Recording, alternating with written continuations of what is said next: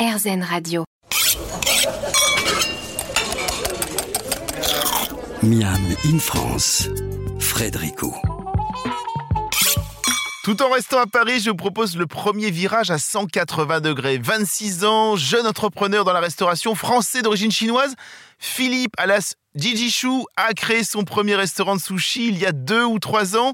Il s'est installé Passage des Panoramas, un des passages parisiens les plus beaux, et vient d'ouvrir Kimochi. Je dois l'avouer, c'est sur Instagram, hein, faisant une veille sandwich, que j'ai trouvé ce nouveau lieu qui affole depuis quelques semaines les foodistas parisiennes et parisiens. Imaginez un burger sushi, c'est-à-dire que le bun, le pain quoi, est remplacé par deux galettes de riz frit. Pur produit de sa génération, je suis allé retrouver Gigi Chou à la fin d'un service pour qu'il m'explique cette invention inspirée de ce que l'on peut trouver aux États-Unis. Je voulais me lancer dans un deuxième restaurant, mais euh, pas dans la continuité des rôles parce que y en a beaucoup déjà. Mais Les rolls, c'est les fameux sushis, effectivement, avec plein de choses dedans. C'est comme les California rolls, c'est ça? C'est ce que. Comme euh, des gros California, mais beaucoup plus décorés et euh, plus réfléchis, on va dire, c'est ça. Et du coup, j'étais en recherche de mon deuxième local et je me suis dit pourquoi pas des sushi burgers. Vous avez fait, avant de parler sushi burger, vous avez fait vous une école de cuisine? Vous avez, euh, quelle, est votre formation? Euh, Non, tout, en autodidacte. J'ai appris les, sushis euh, sur, sur YouTube. Sur YouTube, ouais. En vraiment, j'ai commencé à regarder les vidéos des, des chefs japonais. Je me suis dit ça m'intéressait. J'ai commencé à faire à la maison un peu. Et du coup, après, j'ai fait goûter à la famille, à des amis. Ils ont dit ah mais c'est pas mal. Et du coup, bah pourquoi pas ouvrir mon restaurant? Et puis c'est parti comme ça. Donc là, le petit dernier, effectivement, a ouvert il y a quelques semaines. Donc Kimochi, il y a écrit sushi et burger. Mais vous faites un burger sushi, c'est ça, j'ai compris. Hein ça. En fait, euh, là, le concept du restaurant, c'est sushi burger. Le pain qui va se transformer en riz. Du coup, euh, le boon, ça sera du, euh, du, riz frit qui est enrobé d'une panière de panko. C'est ça qui, qui, fait la base du riz. Et ensuite, bah, on trouve à l'intérieur, on trouve tous les ingrédients du sushi. Hein. Mhm. Du saumon, du thon, euh, des tempura. On a même une option végétarienne. Euh, et ouais, c'est du coup, ça, on change l'expérience euh, de manger les sushis. C'est quelque chose qui se mange aux États-Unis ou alors c'est l'inspiration de ce que vous avez vu par rapport au rôle et vous avez dit tiens, si on faisait ça et si on faisait frire le riz, etc. etc. Non, ça a déjà commencé aux, États-Unis et j'ai vu que pourquoi pas en France, surtout à Paris, mais du coup, il n'y en avait pas en France ni à Paris. Du coup, bah. Comment vous avez travaillé la recette alors? Pour faire le pain de riz, ouais, j'ai pris à peu près un mois. Du coup, j'ai fait un mois pour faire des, essais. Au début, j'ai fait euh, de la pâte à frire. C'était euh, c'était pas bon. J'ai fait ouais, j'ai fait plein j'ai fait plein d'essais. En gros, j'ai fait à peu près un mois pour vraiment trouver la bonne recette du pain et là euh, on est bon. J'utilise un riz comme les sushis, le riz japonais. Du coup, bah c'est comme du riz japonais mais du coup, je le transforme en pain. Vous avez combien de recettes à partir de, donc, de sushi burger? Est-ce qu'il y a une seule? Ah non, vous me disiez qu'il y avait plusieurs recettes et en fait, on pouvait faire. Il y a aussi des choses végétariennes, c'est ça? On a au total 6 burgers. Du coup, on a un euh, à la truffe, filet de saumon à la truffe, un au, thon épicé, un au salmon euh, tartare de saumon, une option végétarienne à base d'aubergine. Et euh, le petit dernier, ah oui, à base de tempura de crevettes. Du coup, on a 6 recettes. Mais du coup, là, ça va être euh, à partir du mois prochain, je vais rajouter une nouvelle. Euh, tous les mois, je fais une nouvelle recette du coup. Donc vous, vous n'êtes pas cuisinier à la base. Qu'est-ce que vous faisiez avant, euh, avant de faire de la cuisine et avant de, de, tout apprendre sur Internet et sur YouTube? Qu'est-ce que vous faisiez? Enfin, j'ai toujours été, enfin, mes parents ont toujours été dans la restauration. Du coup, bah, moi, j'étais plus dans la salle en tant que serveur et tout. Du coup, mais la cuisine, bah, ça, c'est vraiment venu d'un coup. Hein. C'était pas du tout prédestiné à faire ça. Du coup, ouais, c'est vraiment d'un coup, c'est arrivé à la cuisine et j'ai pas fait d'école, d'école étolière. Est-ce que vous avez euh, justement, est-ce que vous avez des idées pour plus tard pour développer effectivement ces sushi burgers euh, Est-ce que voilà, est-ce que est-ce que vous essayez que ça soit une sorte de comment dire ça devienne quelque chose à la mode, etc. Qu'il y en ait de plus en plus, ou alors vous voulez être le seul à garder ce genre de recette?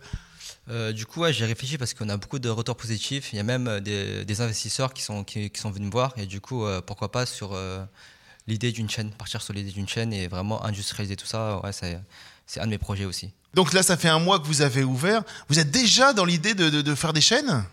Euh, oui, parce qu'en fait, euh, c'est beaucoup demandé. du coup, euh, on n'est pas partout, on peut pas être partout. Du coup, bah ouais, c'est pour ça que l'idée de la chaîne, c'est pas mal.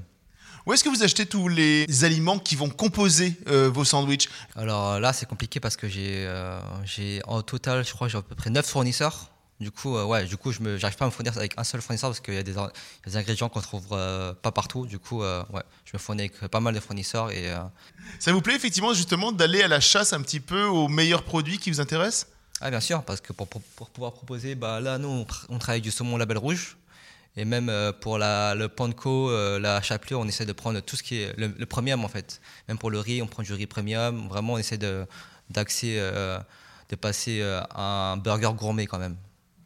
Vu que vu qu'on a le saumon qui, qui est quand même pas donné, et tout ça, ouais, on essaie vraiment de passer. C'est pas du, c'est du fast-food, mais un peu plus premium, on va dire. Un fast-food premium étonnant, c'est vrai. On a très envie de voir comment Jishu va développer son kimochi. Tenez, on va rester côté asiatique et on va véritablement juste après la pause s'installer au Japon.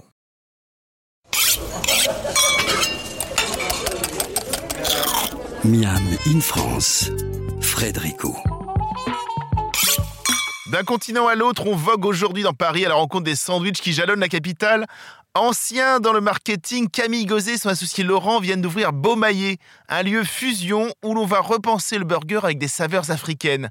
Passionnés de nourriture et de restaurants, ils vont créer ce nouveau lieu après avoir fait plusieurs voyages, en Afrique bien entendu, mais aussi dans d'autres pays.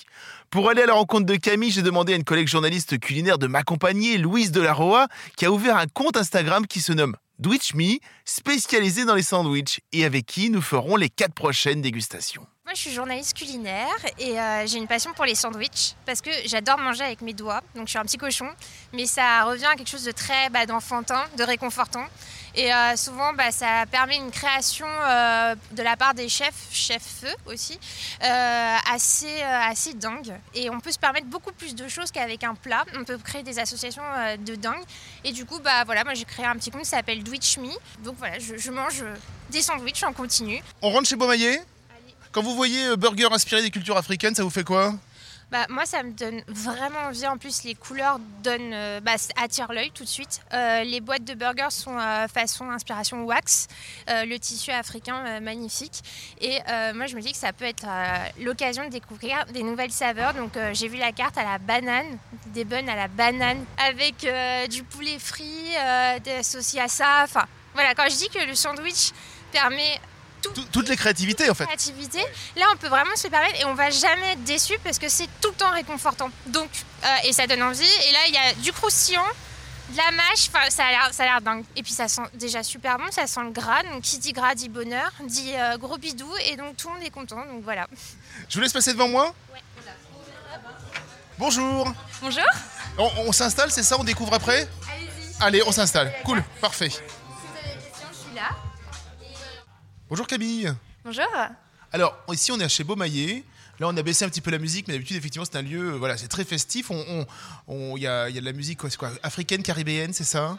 Euh, Oui, on passe pas mal d'afrobeats, d'artistes d'origine d'un pays d'Afrique qu'on aime. Et, et, voilà, on constitue notre playlist petit à petit avec des sons qu'on découvre tous les jours. Comment on crée Beaumaillé? C'est effectivement c'est un lieu qui a quelques mois.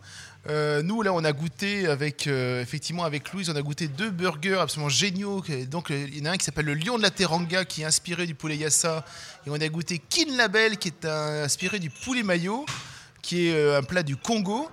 Comment on en vient effectivement à faire ce genre de lieu C'est une bonne question. C'est un, une longue, euh, c'est un long process. Ça fait quand même un an et demi qu'on travaille sur, euh, sur le projet. Donc c'est pas un lieu euh, qui sort d'un chapeau du jour au lendemain.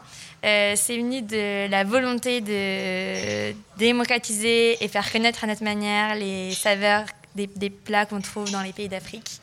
On sentait que voilà, on commençait à parler de plus en plus de la nourriture des pays d'Afrique. Euh, on mettait à l'honneur des chefs comme Maurice Sacco, euh, des restos, des concepts, etc. Et, euh, on se rendait compte aussi que encore énormément de gens ne connaissaient pas du tout la nourriture des pays d'Afrique. Et on s'est dit comment on pourrait la faire découvrir sans faire les plats traditionnels parce que c'est pas pas ce qu'on veut faire, on n'est pas légitime pour faire ça aujourd'hui. Et, et, du coup on a pensé au burger parce que le burger c'est un plat hyper populaire, un plat que tout le monde aime. on a mis à peu près trois mois à développer les recettes de nos burgers. On est revenu avec des idées, donc on savait exactement quelle saveur pour quel burger.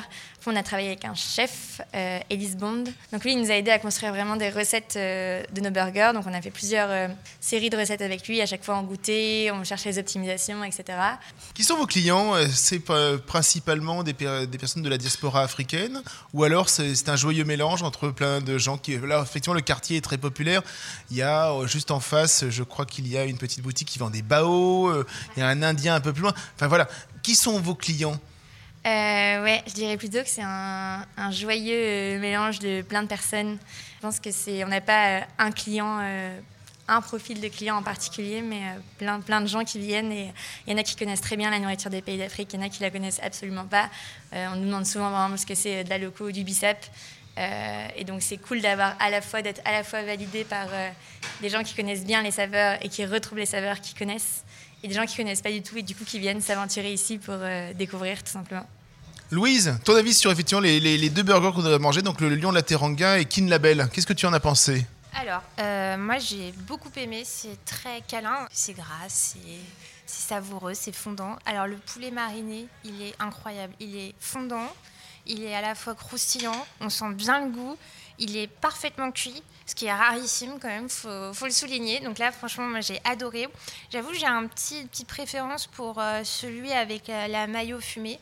Donc c'est pas light, hein. encore une fois, c'est clair, j'en ai plein les doigts, mais c'est absolument délicieux. C'est vrai que c'est véritablement délicieux. Après la pause, nous partons avec Louise à la rencontre d'un chef franco-japonais, Walter Ishizuka, pour parler sando.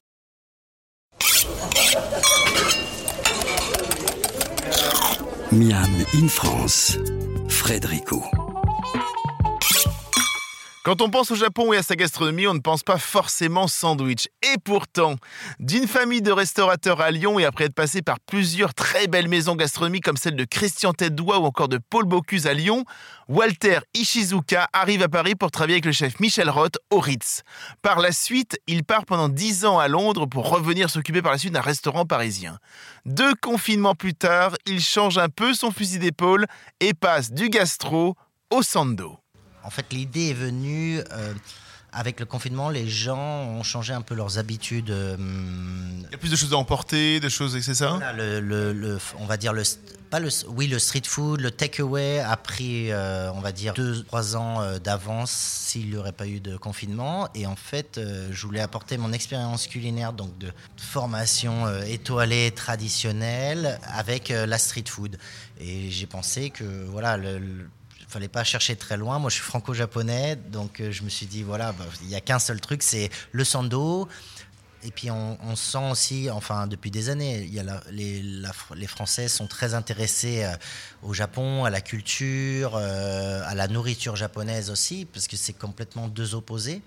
Et en fait, justement. C'est deux opposés, mais on peut voir effectivement que dans l'histoire de la gastronomie, et certainement que Paul Bocuse, avec qui vous avez travaillé, euh, n'y est pas pour rien. Je veux dire, l'histoire entre le Japon et la France. Euh, il y a effectivement toute la nouvelle cuisine. À un moment, ils sont tous allés au Japon pour voir un petit peu ce qu'il en était. Donc, vous êtes un peu la réunion de tout ça, quoi. Euh, ouais, je suis quelqu'un d'assez humble, donc je veux pas dire que je suis la réunion de tout ça, mais en fait. Non, mais je veux dire, dans, dans, la façon de travailler et puis la façon dont vous voyez peut-être la cuisine, quoi pour moi d'avoir mis euh, cette influence japonaise dans un sandwich. On va dire que c'était un peu euh, la continuité de. Moi, j'ai tout le temps fait de la cuisine. Donc, euh, chaque chef travaille pour des grands chefs en général avant de, trouver sa propre cuisine. Expliquez-moi, est-ce que c'est donc un, sando? Qu'est-ce que c'est alors? Alors, un sando, c'est le diminutif à la base de, sandwich donc en japonais de sandwichi. Et, euh, donc c'est euh, un pain, un pain de mie euh, qui est appelé shokupan à la base, donc qui est un pain de mie très riche en, lait. Moi, ce que je voulais vraiment apporter à mon sando, c'était un aspect un peu plus brioché, un peu plus léger. Et là, c'était vraiment en fait un accompagnement. Dans l'idée, c'était vraiment représenter une assiette dans un sandwich et que le pain représente l'accompagnement comme si vous mangez un plat en sauce avec une baguette. En gros, que le pain ne prenne pas le dessus sur déjà les goûts, les textures et les saveurs. Combien vous avez de sando aujourd'hui? Alors aujourd'hui, on en a 6 salés et 2 sucrés.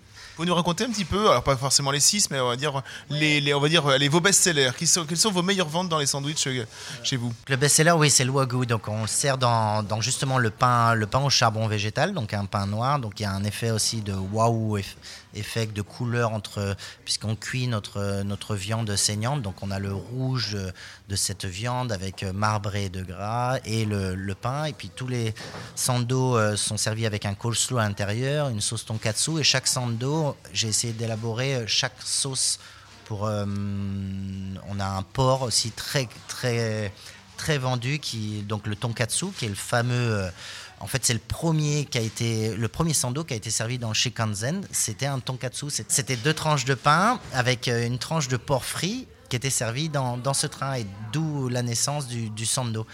Et donc euh, là, on en fait un avec une sauce, euh, une sauce wasabi qui, euh, qui, qui a beaucoup de succès. On a, beaucoup, on a une grosse communauté japonaise qui viennent pour manger le- ce fameux tonkatsu parce que c'est vraiment le tonkatsu, c'est vraiment quelque chose fort pour, pour la communauté japonaise.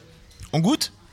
Allez, Alors là, on vient nous apporter effectivement euh, deux sando, donc un au wagyu et un au porc. Louise, qu'est-ce que vous avez pensé Là pour le moment, vous avez goûté juste le wagyu. Qu'est-ce que vous en pensez Moi, j'ai adoré, franchement. Le pain est d'une légèreté extrême. Alors le wagyu, forcément, si on connaît pas cette viande, c'est c'est une viande d'exception, hein, mais euh, ça fond. Effectivement, c'est un peu gras, mais il y a un coleslaw qui vient rajouter un peu de punch. C'est super intéressant. Qu'est-ce que vous en pensez vous Alors, moi, je trouve déjà visuellement que le sandwich, euh, il a tout gagné. Il est noir, le pain de mie est noir parce qu'il est au charbon végétal.